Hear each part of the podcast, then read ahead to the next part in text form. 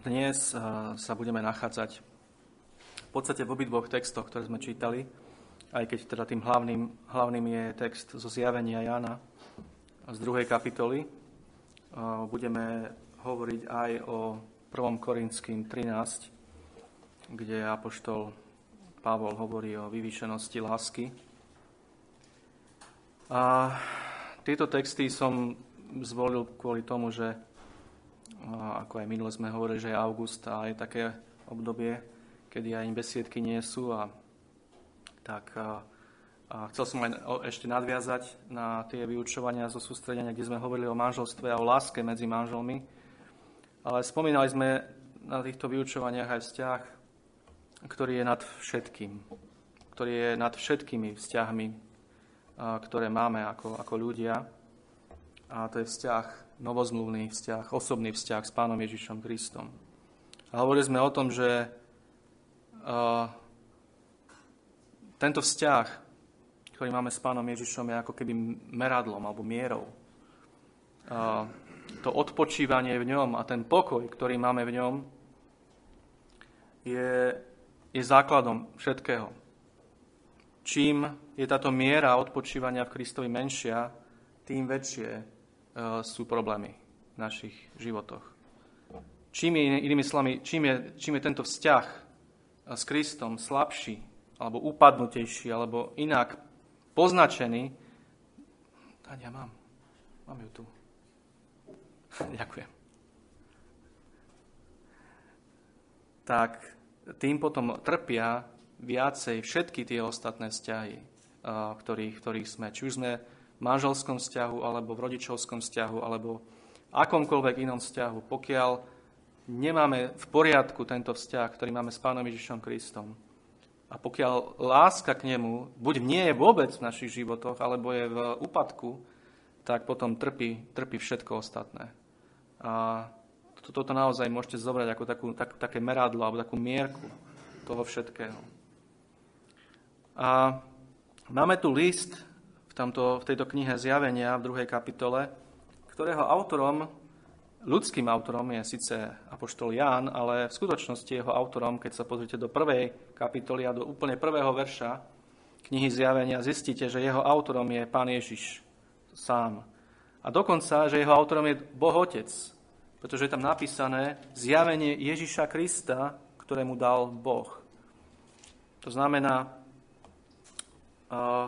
Máme tu Boha Otca, máme tu Boha Syna, ale napríklad aj v našom texte vo verši 7, a toto sa opakuje v každom jednom tomto liste, týmto zborom, je napísané, kto má uši, nech počuje, čo duch hovorí zborom.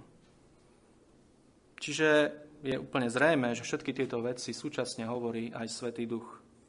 A opäť, mnohí ľudia na tomto svete neveria v Božiu trojedinosť, ale opäť na tomto mieste je úžasne vidieť to, ako sa nám tu Pán zjavuje ako trojediný Boh. Vidíme tu Boha Otca, Boha Syna a Boha Svetého Ducha súčasne a predsa ako oddelené, tri, tri oddelené osoby, ktoré súčasne tvoria jedno božstvo, jedného Boha. A vidíme, ako sa náš Pán v láske stará o svoje deti a ako sa nám zjavuje aj v tomto diele môžeme povedať, Božieho génia, ktorým je táto kniha zjavenia. A tento list, ktorý dnes budeme otvárať, je list, ktorý bol adresovaný cirkevnému zboru v meste Efes. A týchto listov, ako som hovoril, je sedem, keďže sú adresované títo listy siedmým cirkevným zborom a keď si ich čítate v knihe Zjavenia, tak zistíte, že majú veľmi podobnú štruktúru tieto listy. Najprv je tu pozdrav alebo oslovenie, potom sa predstavuje Pán Ježiš Kristus určitým spôsobom, hovorí niečo o sebe, označuje sám seba, ako napríklad tu sa označuje ako ten, ktorý drží tých sedem hviezd vo svojej pravici a ktorý sa prechádza uprostred tých siedmých zlatých svietníkov. Budeme hovoriť o tom, čo to je. Potom nasleduje e, väčšinou v týchto listoch pochvala. To, čo pán Ježiš vidí v týchto zboroch a čo ho chváli. Potom väčšinou nasleduje to, čo pán Ježiš vidí v týchto zboroch, ale čo karha, čo sa mu nepáči. Potom nasleduje väčšinou varovanie, potom nasleduje nabádanie a nakoniec nasleduje sľub. A môžeme povedať, že okrem laodicejského cirkevného zboru pán Ježiš vidí v každom jednom z týchto zborov niečo, čo chváli. Takže asi by sme nikto nechceli byť takým zborom, ako bol zbor v Laodicej, kde pán Ježiš nevidel nič, čo by mohol pochváliť.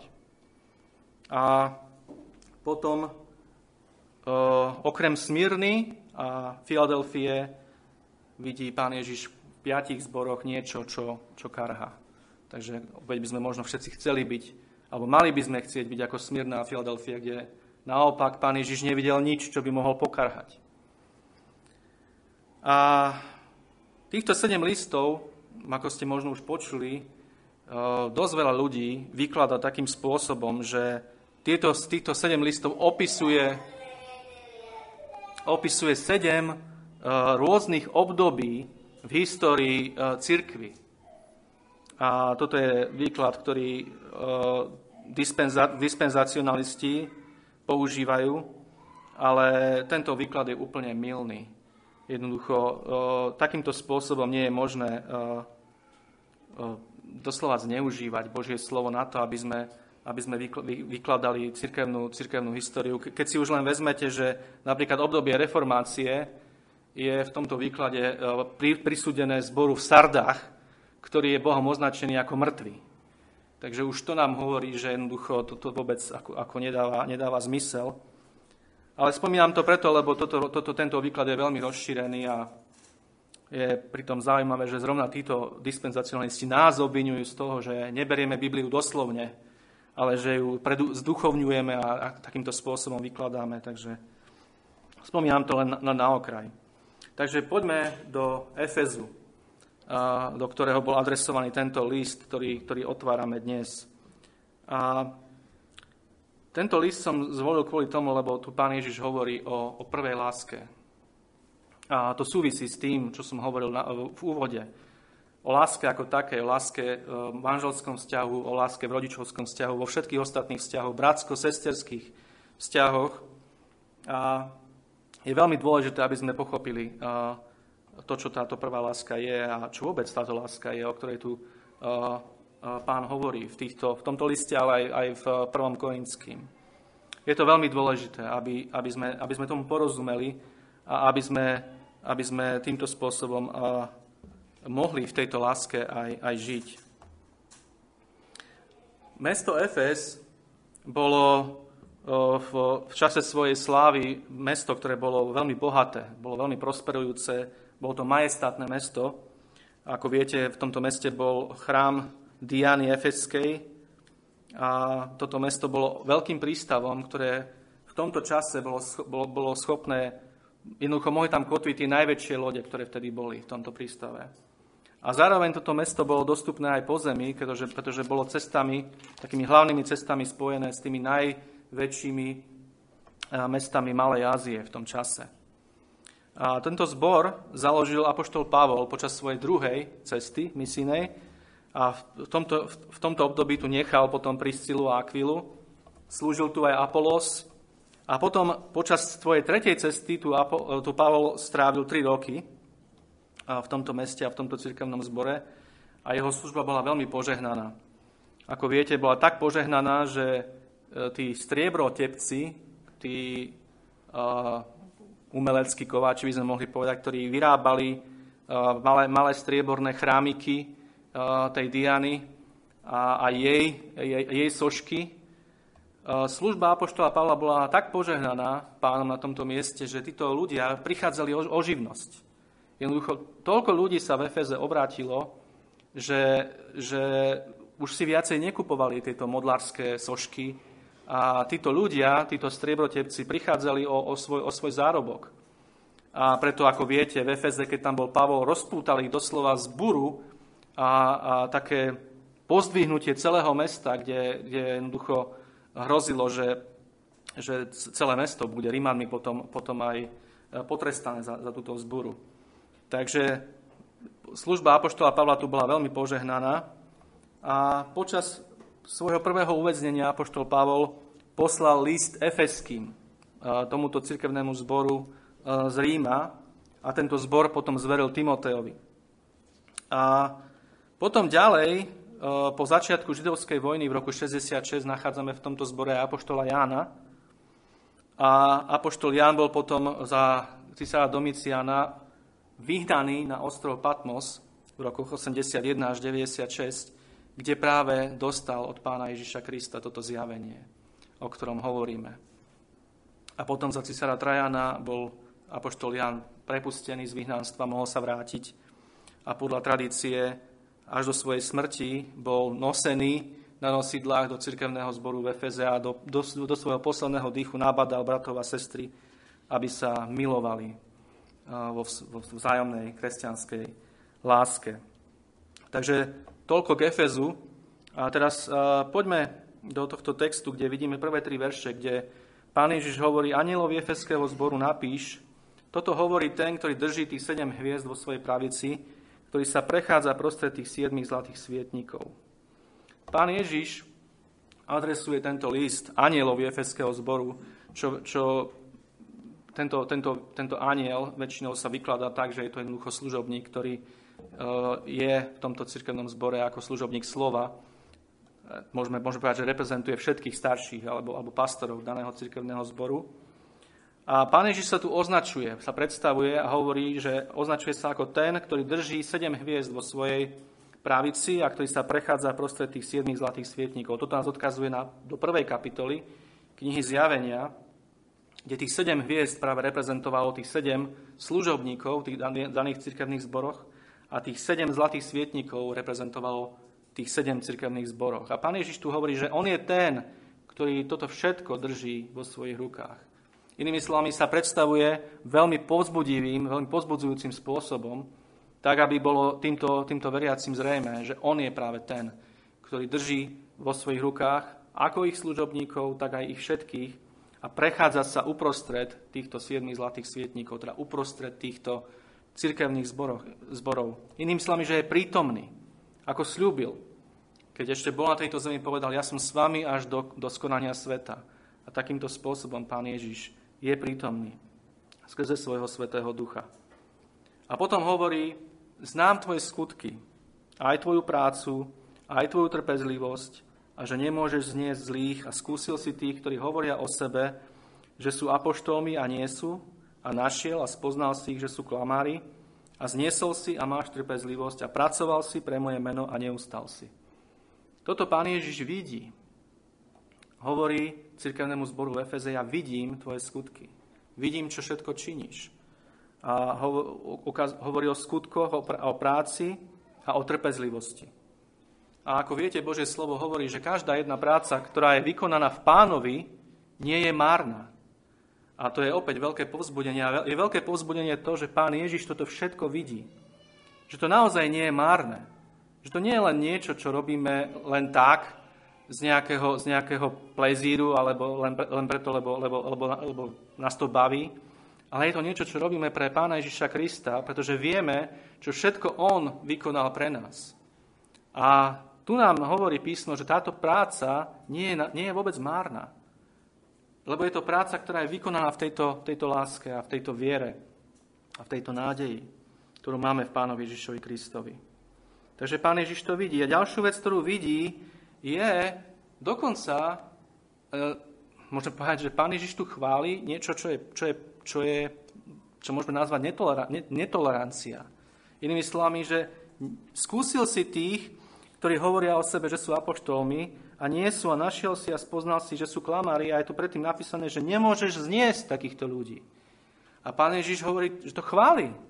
Je to pochvala. Jednoducho preto, sa, preto to je opäť ďalšia vec, ktorá by nás mala veľmi povzbudiť, že Pán Ježiš vidí nielen to, čo o, môžem povedať, že našu lásku alebo našu prácu a trpezlivosť, ale vidí aj to, že sa vieme oddeliť od toho, čo je zlé, od toho, čo je falošné a čo je nesprávne.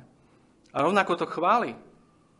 Takže toto si musíme uvedomiť, že toto je všetko, čo, čo je v Božích očiach ako dobré.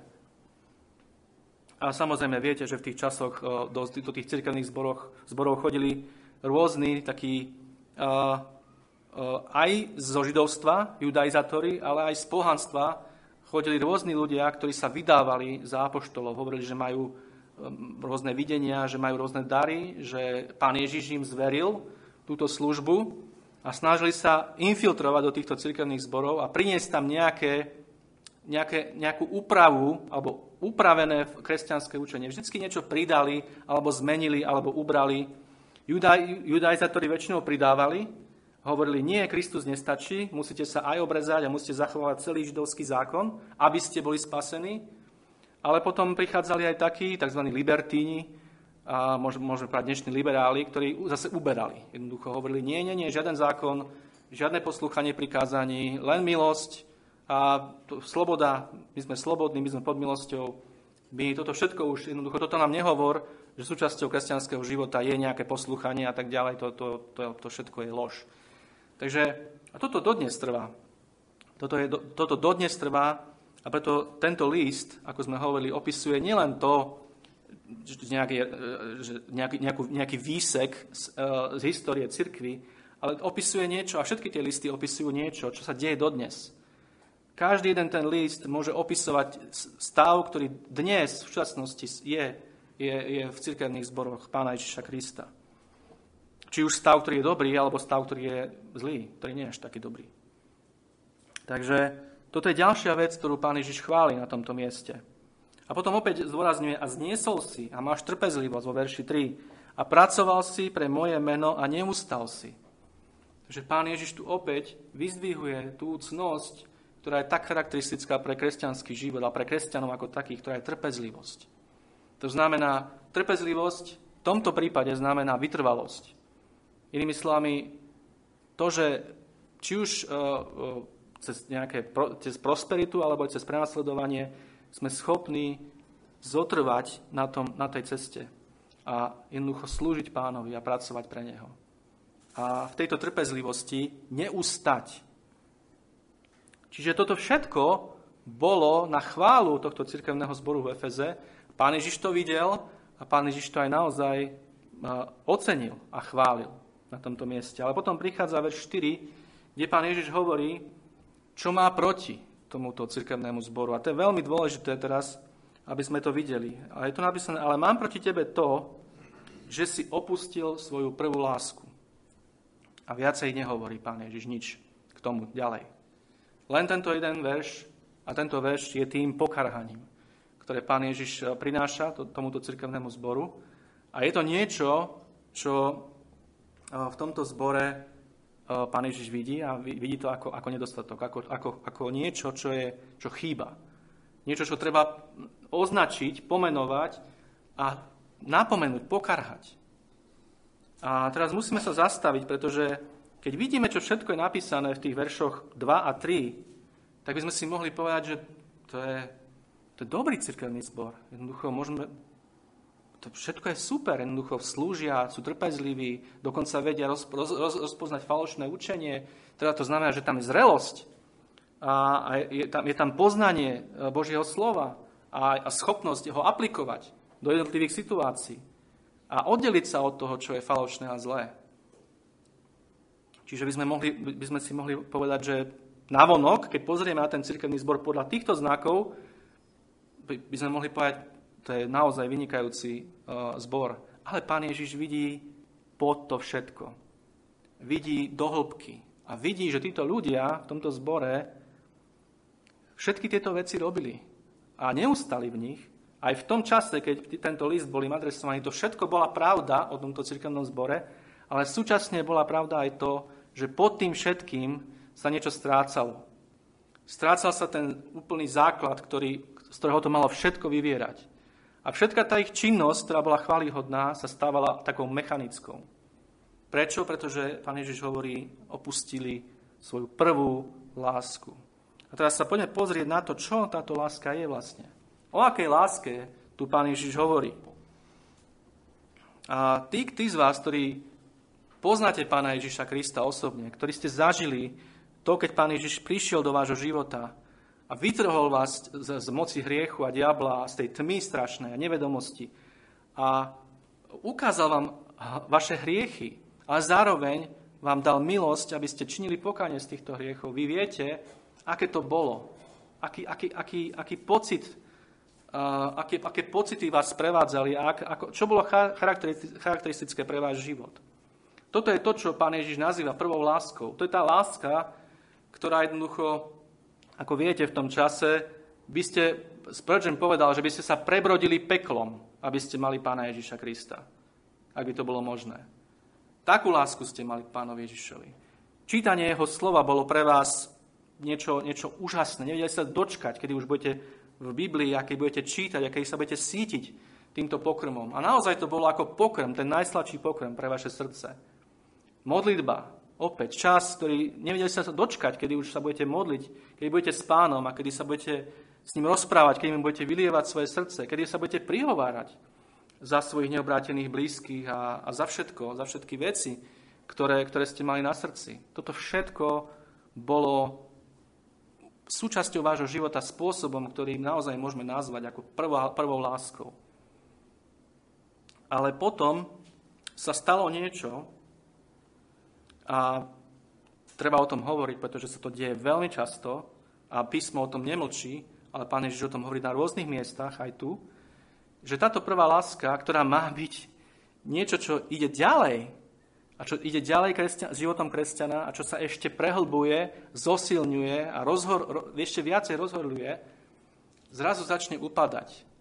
A zrazu začne cez rôzne, rôzne pôsobenia či už prenasledovania, alebo pokušenia, alebo rôzne starosti e, života a tak ďalej, začne to byť také pridusované, dusené, utlmované a začne to upadať. A, a to je veľmi dôležité, pretože táto láska, o ktorej tu hovoríme, je tá láska, o ktorej sme hovorili na sústredení, láska agape. Teda je to láska, ktorá, aby ste, aby ste vedeli, to je láska, ktorá je čisto len biblická láska. To slovo agape sa vyskytuje iba v písme. Toto slovo agape sa nevyskytuje v žiadnej inej pohanskej literatúre. Pretože táto láska, ktorú takýmto spôsobom Duch Svetý dáva, a ktorú, ktorú, Duch Svetý aj inšpiroval týchto autorov, aby o tejto láske písali, tak jednoducho zvolil práve toto, toto jedinečné slovo na opis práve tejto jedinečnej lásky. Teda nie je to láska fileo, ako sme hovorili, dokonca, a už vôbec nie je láska eros, čo je ďalšie grécké slovo pre lásku, najmä tú pohanskú, v pohanskom vnímaní, ale je to láska agape. Je to láska, o ktorej sme hovorili, že má dve zložky. Poznanie, teda poznám to, čo milujem, bez toho sa to nedá, a zároveň má nejaký cieľ, nejaký účel. Je, tak Boh miloval svet, sme hovorili, že, že dal svojho jednorodeného syna a tak ďalej. Inými slovami je to láska, ktorá, ktorá koná, a ktorá koná niečo, čo je v súlade s Božou zjavenou vôľou. Je to láska, na ktorú sa teraz ideme pozrieť do toho prvého listu korinským, ktorý sme čítali v prvom čítaní, pretože Pavol na tomto mieste túto lásku opisuje spôsobom, ktorá, ktorý prekonáva asi úplne, úplne všetko, no, čo, je, čo je inde o tejto láske v písme uh, napísané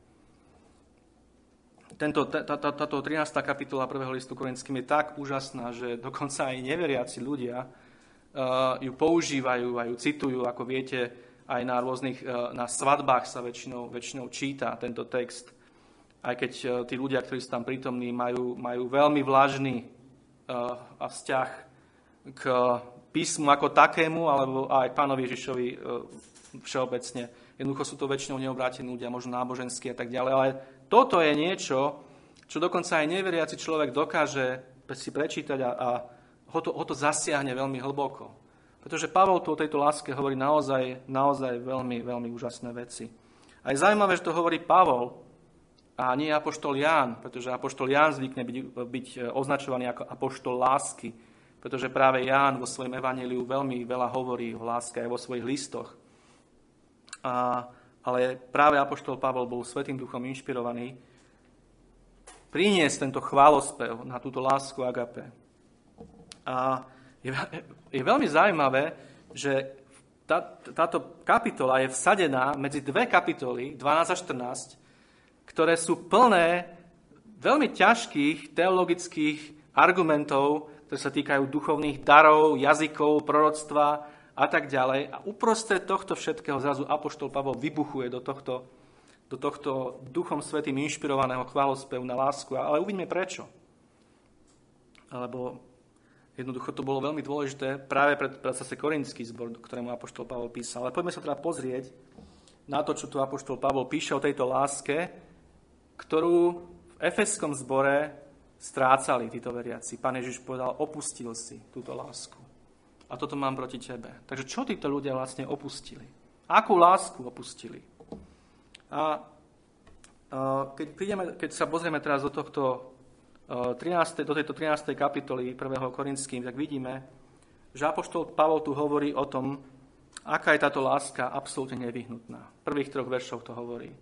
Hovorí, keby som hovoril ľudskými jazykmi, keby som mal proroctva, keby som mal každú vedomosť, keby som mal akúkoľvek vieru a keby som nemal lásku, tak nie som nič. To je napísané, je to vo verši 2. Nie som nič. Takže vidíme tu nevyhnutnosť tejto, tejto lásky. A môžeme spomenúť na tomto mieste to, čo pán Ježiš povedal Matúšovi 7, vo veršoch 21 až 23, kde hovorí, nie každý, kto mi hovorí, pane, pane, bude v nebeskom kráľovstve. A hovorí, v ten posledný deň mnohí ľudia mi budú hovoriť práve tieto veci, čo tu Apoštol Pavol píše. Pane, veď sme v, tvojich, v tvojom mene prorokovali. Veď sme v tvojom mene činili veľké divy. Ale pán Ježiš im povie na tom, na, v, tom, na, v, tom, v tom okamihu hrozné slova a poviem, ja som vás nikdy nepoznal. Vy ste nikdy neboli moje deti. Vy ste nikdy neboli obrátení ľudia. Áno, robili ste v mojom mene všelijaké veci, ale chýbala vám táto láska. Tento základ vám chýbal. Ten ste nemali a práve preto vás neznám. Nikdy som neprilnul k vám tejto láske, ani vy ku mne. A potom im povie, odídite odo mňa, páchatelia neprávosti. Váš život bol totižto charakteristický práve touto neprávosťou. Áno, robili ste všelijaké veci v mojom mene, ale zároveň ste robili iné veci, ktoré boli charakteristické pre váš život a boli to hriechy. A chýbal vám ten úplný základ, ktorým je práve táto láska. A Pavol tu píše, keby, keby toto všetko som mal, ale nemal by som túto lásku, tak nie som nič.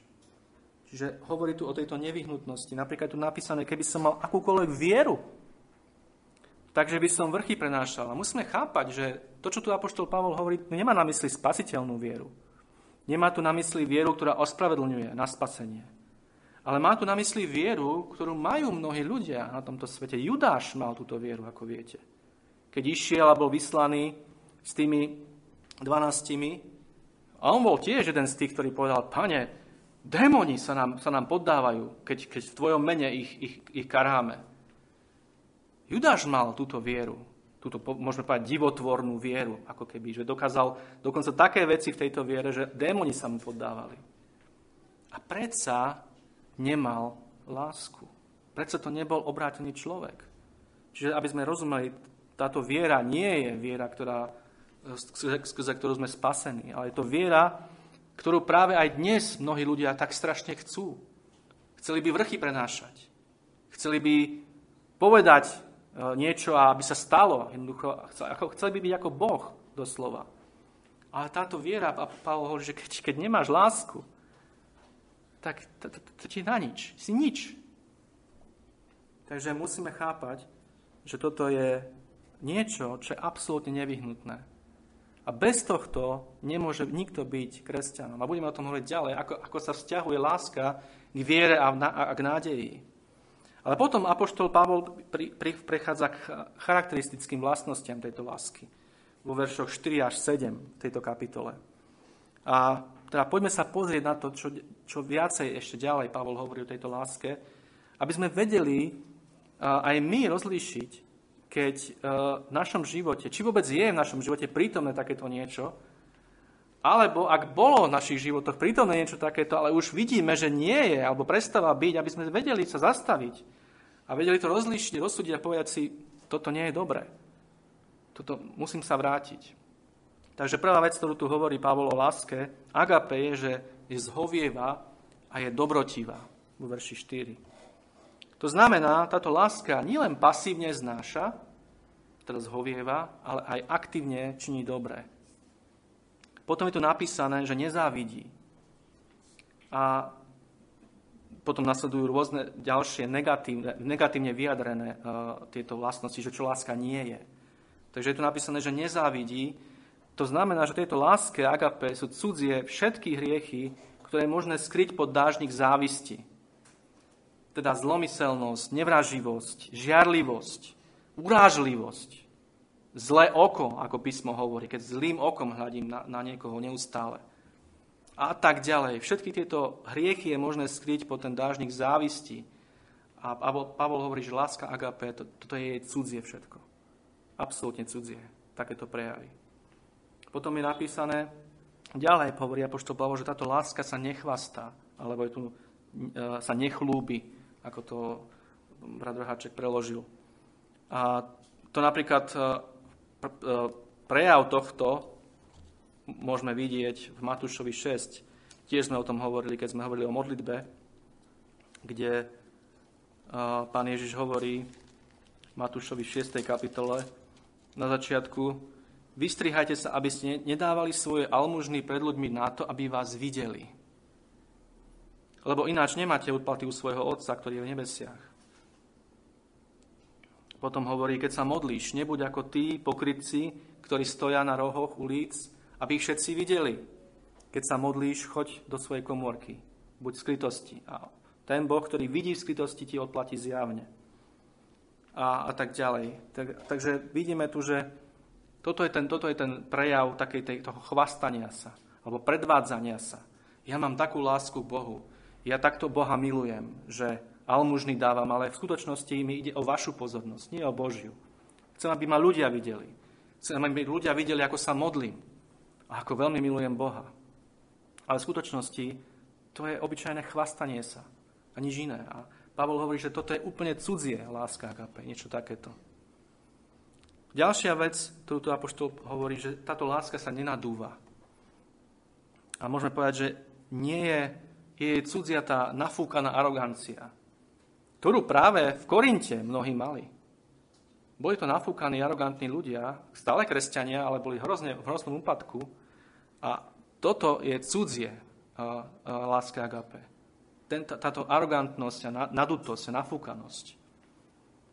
Potom hovorí Apoštol, že sa nechová neslušne láska agape. Môžeme povedať, že je jej úplne cudzí vulgárny nevkus. A čo, čo je dnes úplne, úplne niečo, čo je tak strašne rozšírené. Keď vidíte, ako sa, ako sa ľudia, hlavne ženy, obliekajú napríklad a tak ďalej, a toto všetko má koreň v sebectve a bezohľadnosti. Jednoducho neberem ohľad na druhých ľudí, ale proste uh, chovám sa neslušne. Jednoducho. A toto je cudzie láska agape. Láska agape je ohľaduplná. Berie ohľad na druhých ľudí. A snaží sa výjsť v ústretí druhým ľuďom. A nerobí niečo, čo by jednoducho ona sama nechcela, aby jej sa dialo. Alebo teda ten človek, ktorý túto lásku má. Potom je napísané, nehľadá svoje vlastné. A toto je opäť koreň náboženského pokrytectva, ako sme už hovorili v inej kázni. Hľadanie svojho vlastného, používania, používanie Boha a kresťanstva ako nejaké javisko, na ktorom ja predvádzam uh, svoje vlastné cnosti a tak ďalej, na ktorom ja sám seba predvádzam. Hľadám inými slovami svoje vlastné.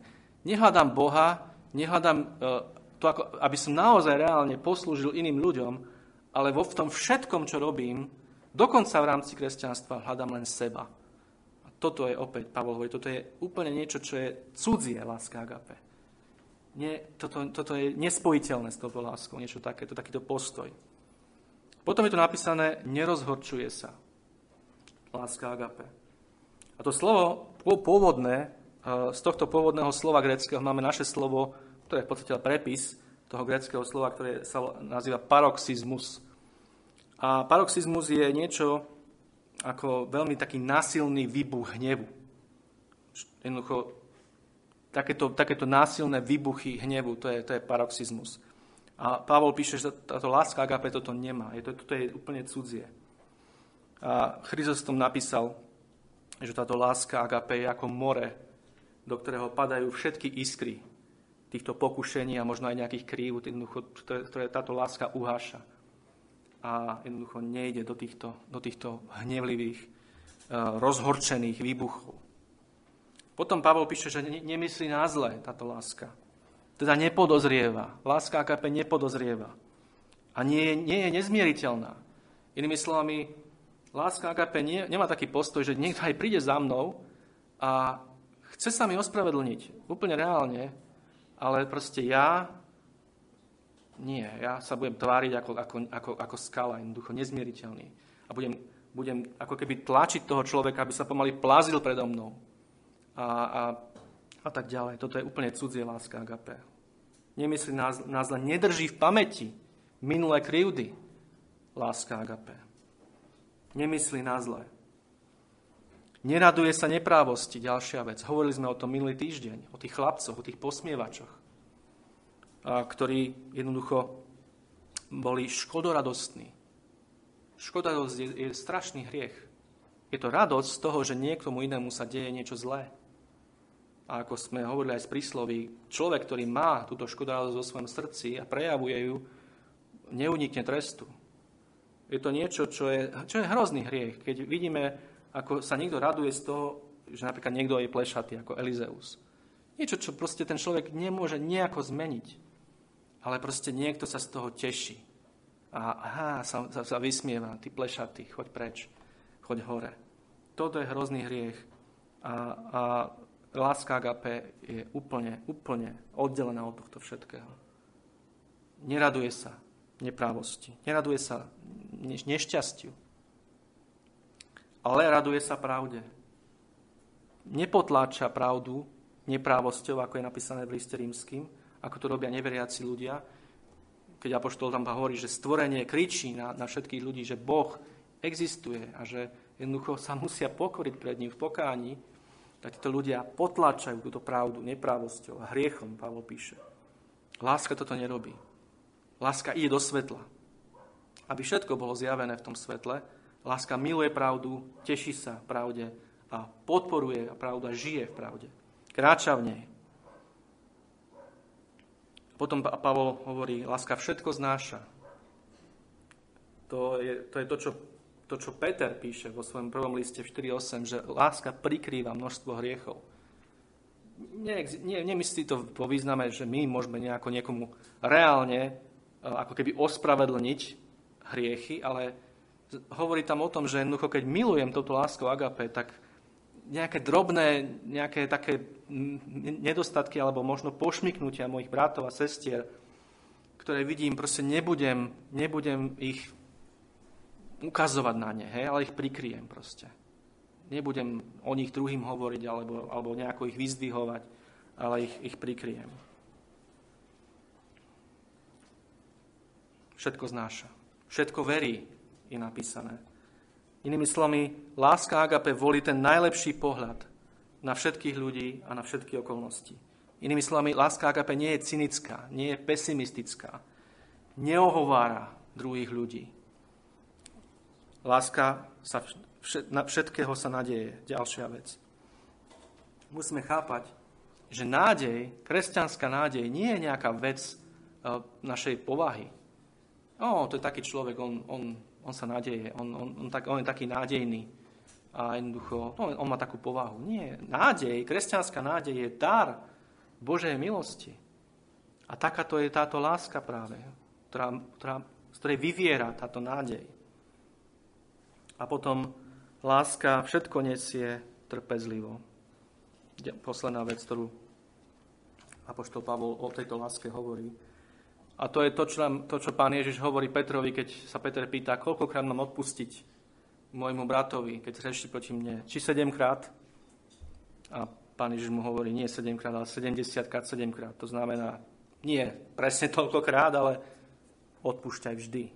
Jednoducho, kedykoľvek tvoj brat zreší proti tebe a príde k tebe a bude ťa prosiť o odpustenie. Ale aj keby neprišiel dokonca k tebe, ale tvoje srdce nech je odpúšťajúce. Jednoducho, my musíme mať z našej strany srdce, ktoré bude odpúšťajúce, ktoré nebude niesť v sebe žlčovito nejaké tieto krivdy, ale ktoré odpúšťa.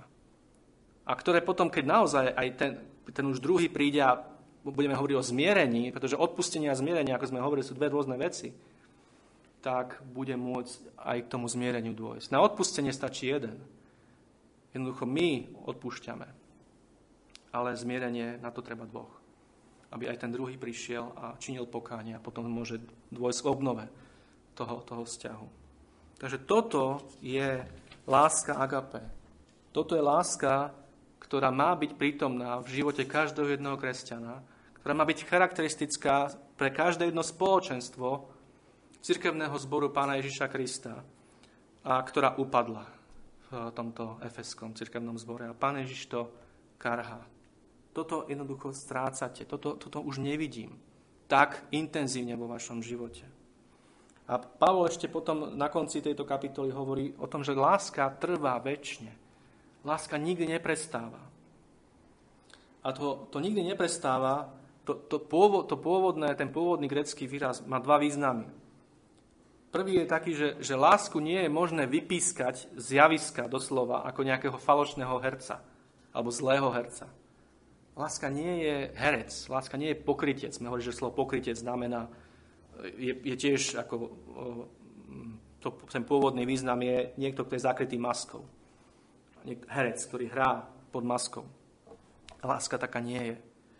A druhý význam, že toho nikdy neprestáva, je, že láska nikdy neopadá z lupienkov ako uvednutý kvet. Grečtina je veľmi hlboká, hlboký jazyk. Toto, toto je ten význam, nikdy neprestáva.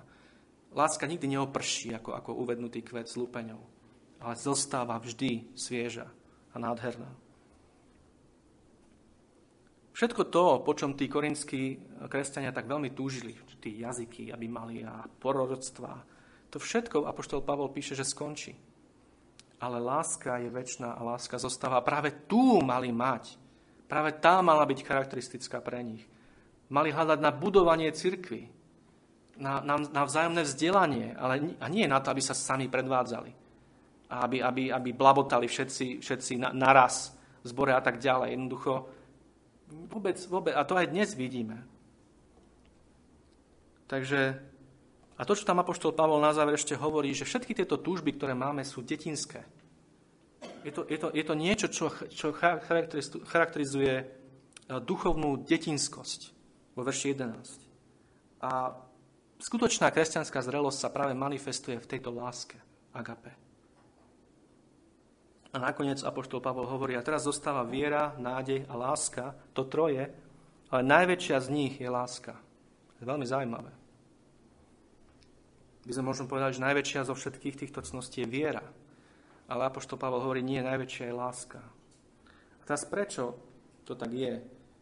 Pretože láska, táto láska agape, ako Boží dar, je koreňom pravej viery a pravej nádeje. Keď si otvoríte list rímským, v 5. kapitole, tam sú všetky tieto tri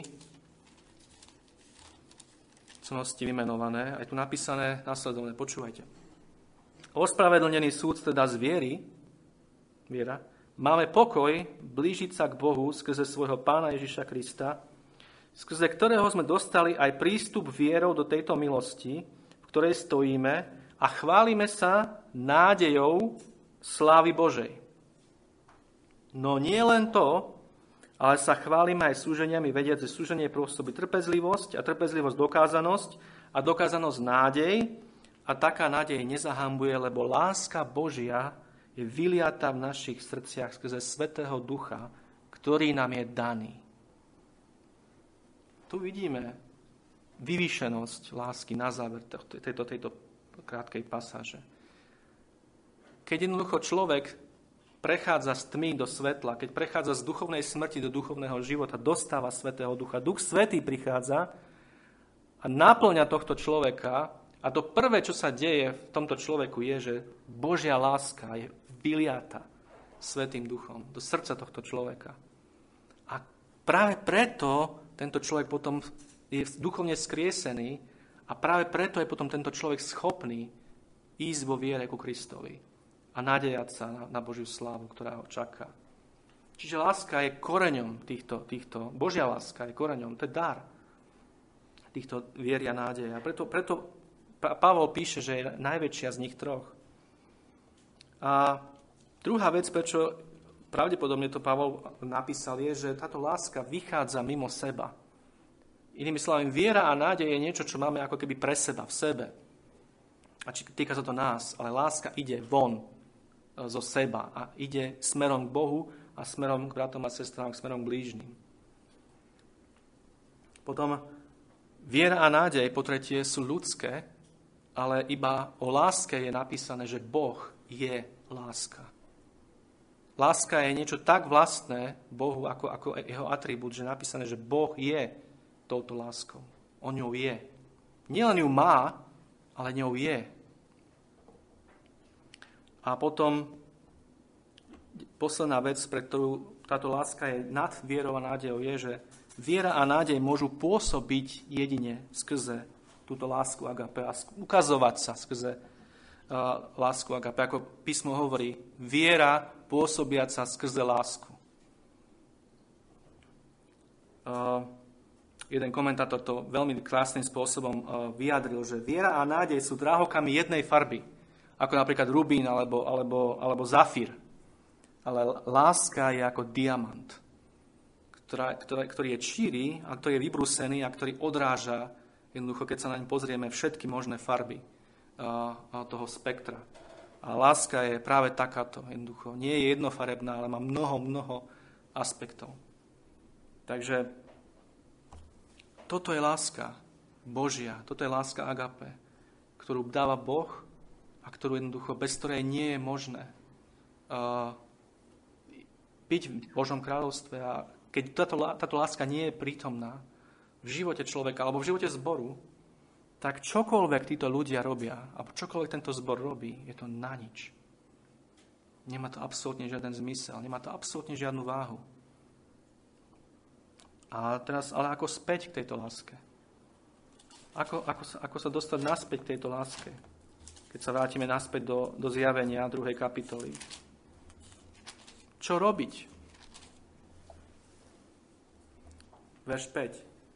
Viete, mnohí ľudia, keď sa toto udeje, keď zistia, že boli nejakí, ale už takí nie sú, tak väčšinou do dvoch takých reakcií to spadá. Tá zlá reakcia, ktorá je nesprávna úplne. A povedia, nie, my, my, aby sme sa vrátili k tejto láske, nemáme tu radosť, nemáme tu lásku, niečo sa deje, potrebujeme viacej jazykov, potrebujeme viacej proroctiev, Potrebujeme viacej týchto, týchto zázračných, divotvorných vecí v našom, v našom živote. Toto nám chýba. Tohto potrebujeme viac. Alebo keď to nemáme, tak to potrebujeme vôbec mať. Alebo potom sú, je druhý, ako keby taký prúd v rámci kresťanstva, ktorý hovorí, že nie, potrebujeme viacej práce, viacej služby, potrebujeme viacej sa zamestnať e, službou pre pána, a robiť ešte viacej, ešte viacej pracovať, ako je tu napísané. Vidím tvoje skutky, tvoju prácu a tvoju trpezlivosť a prácu pre moje meno a tak ďalej. Tohto viacej. Tohto ešte viacej. Musíme takto ešte viacej slúžiť a ešte viacej sa zamestnať vecami pre pána. Ale oboje je absolútne nesprávne. Čo pán Ježiš hovorí? Pamätaj teda, odkiaľ si vypadol. Prvá vec. Čiň pokánie. Druhá vec. Čiň prvé skutky. Tretia vec.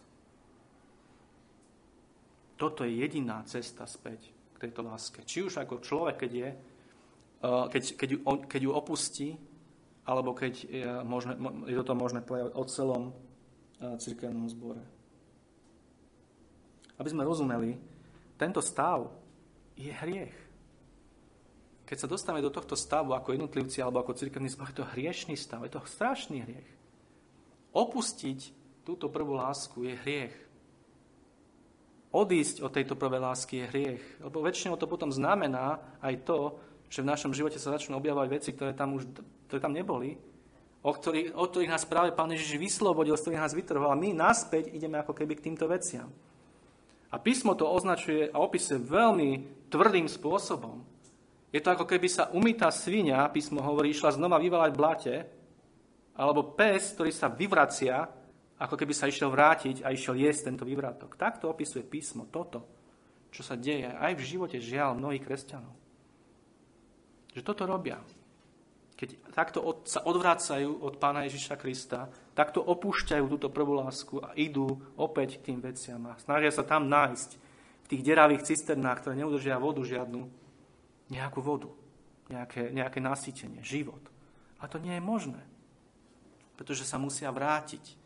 Cesta späť nie je cez nejaké e, emočne vybudené veci a tak ďalej, ani, ani cez ďalšiu horlivú službu, ale cesta späť je pokáni musíme, sa, musíme si uvedomiť, odkiaľ sme vypadli. To je prvá vec. Musíme sa vrátiť do toho bodu, musíme sa zastaviť inými slovami. Nemôžeme ísť ďalej v tom všetkom. Musíme sa zastaviť a skúmať, kde sa to celé začalo. Kde som zišiel z tej cesty? Čo sa stalo? Prišli, čo, čo prišlo do môjho života? A čo som ja urobil hlavne? Aby, aby to už tak nebolo. Lebo okolnosti sú všelijaké, ale tie okolnosti za to nemôžu, za to môžeme my. A potom ďalšia vec, musíme činiť pokánie. Čo to je činiť pokánie? Činiť pokánie znamená odvrátiť sa od toho všetkého úplne, celým srdcom a celým srdcom sa opäť obrátiť k pánovi Ježišovi Kristovi. V modlitbe, v úprimnej a naliehavej prozbe, volaním k nemu, o to, aby nás opäť obnovil. Ako, ako Dávid píše v Žalme 51, obnov vo mne priamého ducha a čisté srdce, Pane. Takúto modlitbu musíme mať a musíme takto, v takomto stave zotrvať, kým Pán Ježiš opäť nepríde a kým opäť Duch Svetý nevyleje znova túto lásku do nášho srdca. Musíme vytrvať. Bo toto je skutočné pokánie. A potom čiň prvé skutky, tretia vec, toto pokánie potom priniesie to, čo písmo nazýva ovocie skutočného pokánia. Pretože ako viete, zarmutiť sa nad vecami môžeme dvomi spôsobmi písmo hovorí. Zarmutok svetsky, podľa sveta a zarmutok podľa Boha. Svetský zarmutok je zarmutok, ktorý povie, je mi to strašne ľúto, aj vidím, že to ide zlé, ale proste je to len povrchné. Je to len povrchné, je to len niečo, čo proste človek vidí, ale nič neurobí reálne. Nič s tým nerobí. On to pomenuje, vidí to, ale proste nedokáže to opustiť naozaj celým srdcom. Ale zármutok podľa Boha je zármutok, ktorý hovorí, je koniec. Je koniec. To je to, tie blahoslavenstva. Úplná chudoba duchom, opäť. Smet po spravodlivosti Božej a tak ďalej. Toto je skutočné pokánie. A toto pokánie potom prináša aj skutočné ovocie.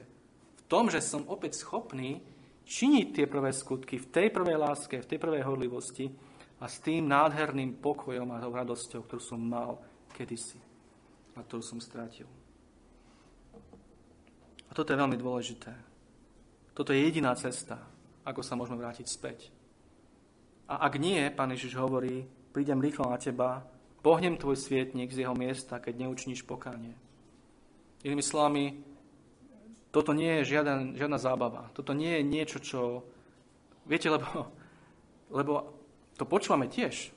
Veľmi často. A je strašné, keď to počúvame od niekoho, kto by nás mal učiť niečo úplne iné. Ale počúvame také, také slova, že no vieš, to, to, že ti chýba tá radosť, to, to, to je normálne. To, to je normálne. To, že ti chýba to, to, čo, to, čo, to, čo si videl kedysi vo svojom živote, to je normálne. To, tým sa netráp. To, to tak proste je. Jednoducho, bol si taký, ale to potom vieš, to tak, to tak upadne. To, jednoducho, to tak ako keby sa tak utlmí už to nie je také, také silné. A vieš, to je to len keď sú prebudenia. To, je, to vtedy býva také silné. Vtedy to tak akože vie tak veľmi sa ako uh, manifestovať, taká, taká veľká láska. Ale inak to je také, také, také, no, také. Nie je to až také. A neboj sa, to ako ty si kresťan stále, neboj sa. To nič nemusíš tým robiť. To, to tak je. A, a tak ďalej, takéto reči. Neverte takýmto rečiam. Neverte tomu. Toto je strašné, strašná lož. Jednoducho, to, to tak nie je. To je proste hriešný stav. A te, ako viete, hriešný stav nikdy nie je nejaký neutrálny. Že môžem v ňom zostať a môžem sa nechať unášať tým prúdom a nič sa neudeje. Nie, ten prúd ma odnesie a odnesie ma, keď si neviem nič robiť, odnesie ma až do pekla. A dokážem sa ako človek, ktorý nikdy nemal Božiu lásku vo svojom srdci a nikdy neuveril v Krista na spasenie. A Pán Ježiš hovorí, že takýchto ľudí budú množstva. Ten posledný deň, ako mnohí budú kričať, páne, páne, toto som robil, tamto som robil. Povie, ja neviem, kto si, neznám ťa. Ty si išiel cestou hriechu a nič si s tým nerobil. Toto je veľmi dôležité. Všimnite si, čo ten verš 6 už vynechám, lebo nemáme čas, skutky Mikulášencov. Len krátko poviem, uh, to je to isté, čo pán Ježiš hovorí aj v ostatných listoch. Učenie Baláma, učenie Mikulášencov a učenie tej Jezábel. Všetko to súvisí s tým, čo sme hovorili. Jednoducho, to učenie, že keď som pod milosťou, môžem čokoľvek. Môžem smilniť, môžem chodiť do tých chrámov pohanských, ako viete v tom čase, môžem jesť obetované meso, e, modlám, a môžem sa zúčastňovať na všetkých tých eh, obradoch, ktoré zahrňajú aj nemravnosti, ale, ale som kresťan, lebo som pod milosťou. Toto je niečo, čo pán Ježiš nenávidí, je to napísané. A chváli týchto efeských kresťanov, že nenávidia toto učenie tiež. Čiže pán Ježiš chváli aj nenávisť, ale musí to byť nenávisť tomu, čo on nenávidí. A toto učenie pán Ježiš nenávidí. Takže dávajte si pozor, lebo toto učenie je veľmi rozšírené. Som pod milosťou, nehovor mi nič o posvetení. To je proste, to je pre tých, ktorí to chcú, ale ja som uveril v Krista, ja som zachránený a hotovo. Ale dôležité je, verš 7, tomu, kto vyťazí, je to sľub od pána Ježiša. Tomu, kto vyťazí, dám jesť z dreva života, ktoré je uprostred aja Božieho. To, je, to nás odkazuje náspäť k tomu, o čom sme hovorili na sústredení do knihy Genesis, do toho nádherného raja Eden, edenského a do toho, k tomu stromu života, ktorý je typom Pána Ježiša Krista.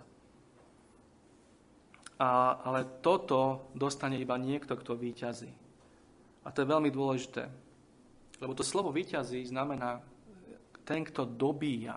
To je, to je slovo pre dobíjanie, dobývateľstvo. Toto slovo výťazí. V Matúšovi 11.12 je napísané, taký zvláštny verš. Ale presne o tomto tento verš hovorí. Matúš 11.12. Kde je napísané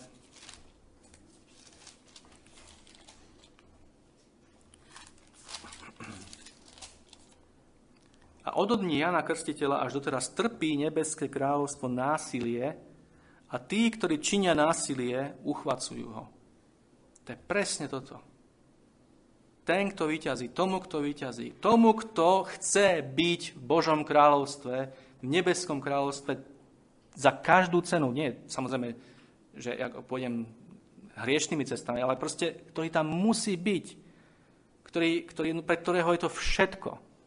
Ten bude ten víťaz. Ten, to je ten dobyvateľ, ktorý pácha násilie a uchvacuje nebeské kráľovstvo.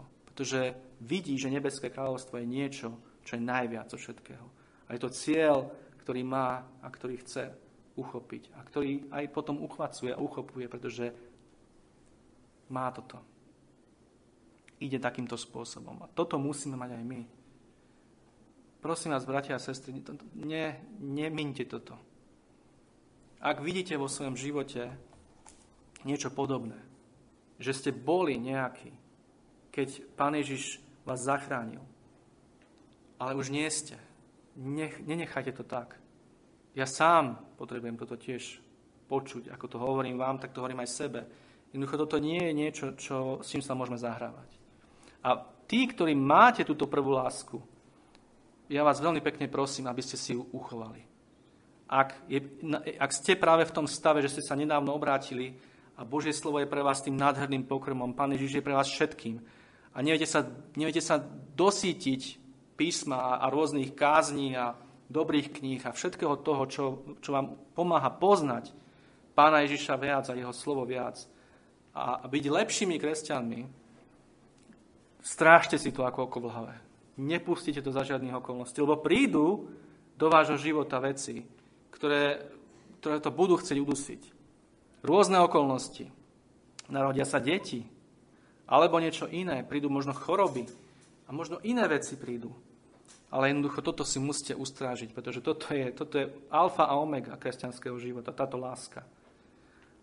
A ako hovorím, tí z nás, ktorí poznali túto lásku a reálne sme ju poznali a naozaj sme Božie deti, ale vidíme, Duch Svety nám ukazuje, tvoj život už nie je taký, aký bol a ty to vieš.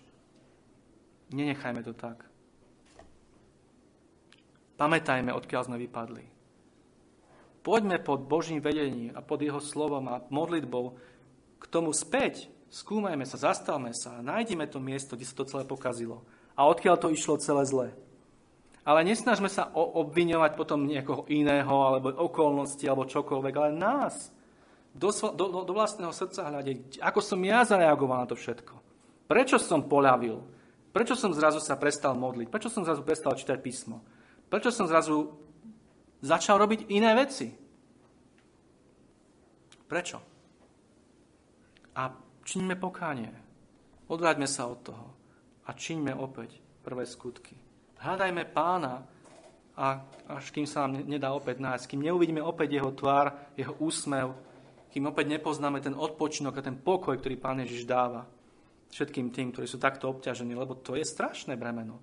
Písmo hovorí, odložme toto bremeno.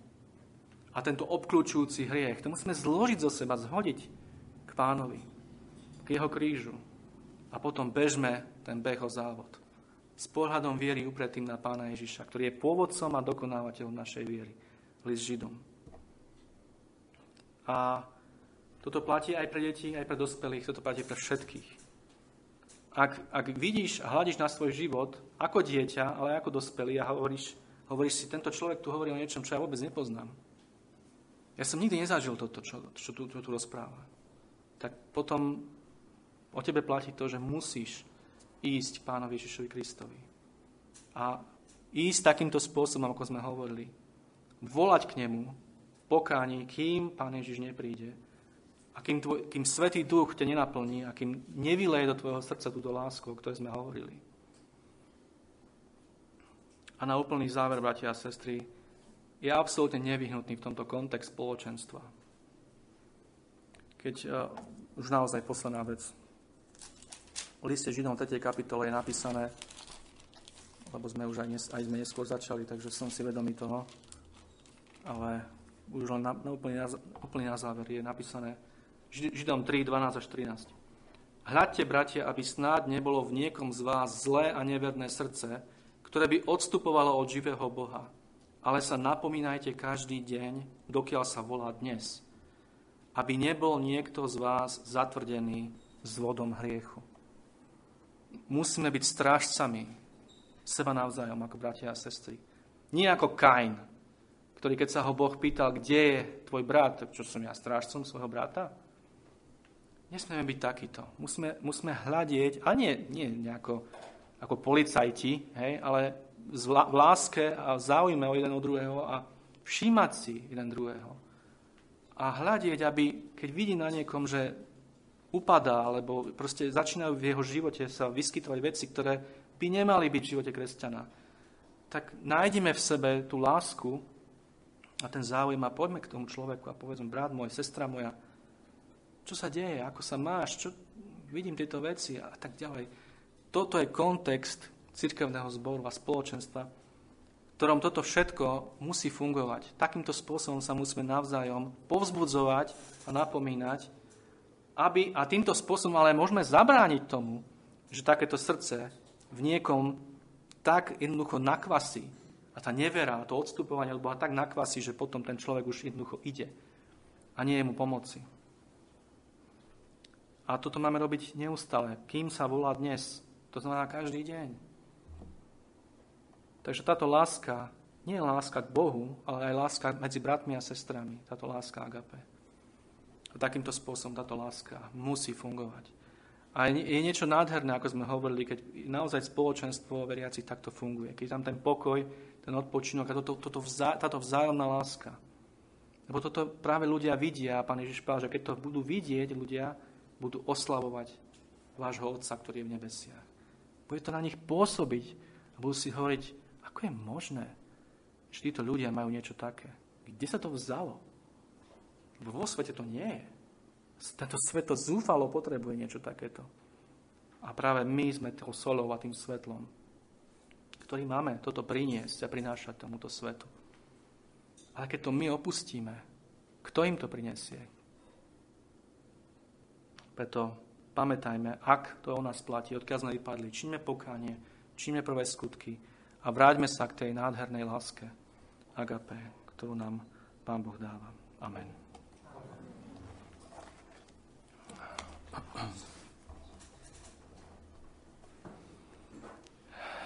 Drahý pane, ďakujeme ti za to, že si nám pomohol.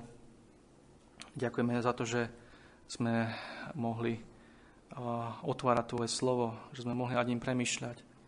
Ďakujeme, Pane, za to, že k nám hovoríš že k nám hovoríš jasne. A ďakujem, Pane, za to, že nič nezakrývaš a že pomenúvaš veci také, aké sú.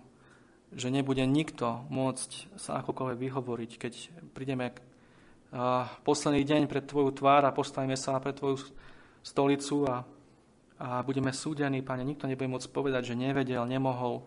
Jednoducho Tvoje slovo je, Pane, tak jasné. Tak jasne nám slubuješ tak nádherné veci, ale zároveň nás tak jasne varuješ. A tak, Pane, prosíme ťa, aby sme mohli vierou uchopiť všetky tie nádherné sľuby. A aby sme mohli vierou zároveň uchopiť všetky tie hrozné varovania. A prosíme ťa, Pane, aby to všetko mohlo viesť k tomu, že každý jeden z nás, ako sme tu, ale ako sme počúvali na diálku, budeme mať túto lásku v našich srdciach. Prosíme ťa, Pane, aby si vylial svojim svetým duchom túto lásku do srdc, kde ešte táto láska nie je vôbec prítomná, nikdy nebola. Pane, kiež tento deň môže byť dňom, kedy tak sa stane. Keď tvoj svetý duch tak milostivo príde a dá tento nádherný dar všetkým tým, ktorí ho ešte nemajú. Ale pane, ak sme tu takí, ktorí sme upadli a ktorí sme sa odvrátili od Teba, ktorí sme boli iní, poznali sme túto lásku, ale táto láska už nie je tak prítomná v našom živote. A hoci sme neopustili Teba, Pane, ani neopustili túto lásku ako takú, ale tá láska už nie je taká intenzívna, ako bola. A sme v tomto hriechu, Pane, prosíme ťa, pomôž nám činiť pokánie a naozaj sa vrátiť a opäť nájsť to miesto, kde sme zišli z cesty a môžeme sa, aby sme sa opäť mohli vrátiť na úzkú cestu do nebeského mesta a prosím, aby sme potom kráčali ďalej v tejto láske a činili prvé skutky v tejto prvej láske a už ju nikdy, nikdy neopustili. Prosíme o to mene Pána Ježiša Krista. Amen.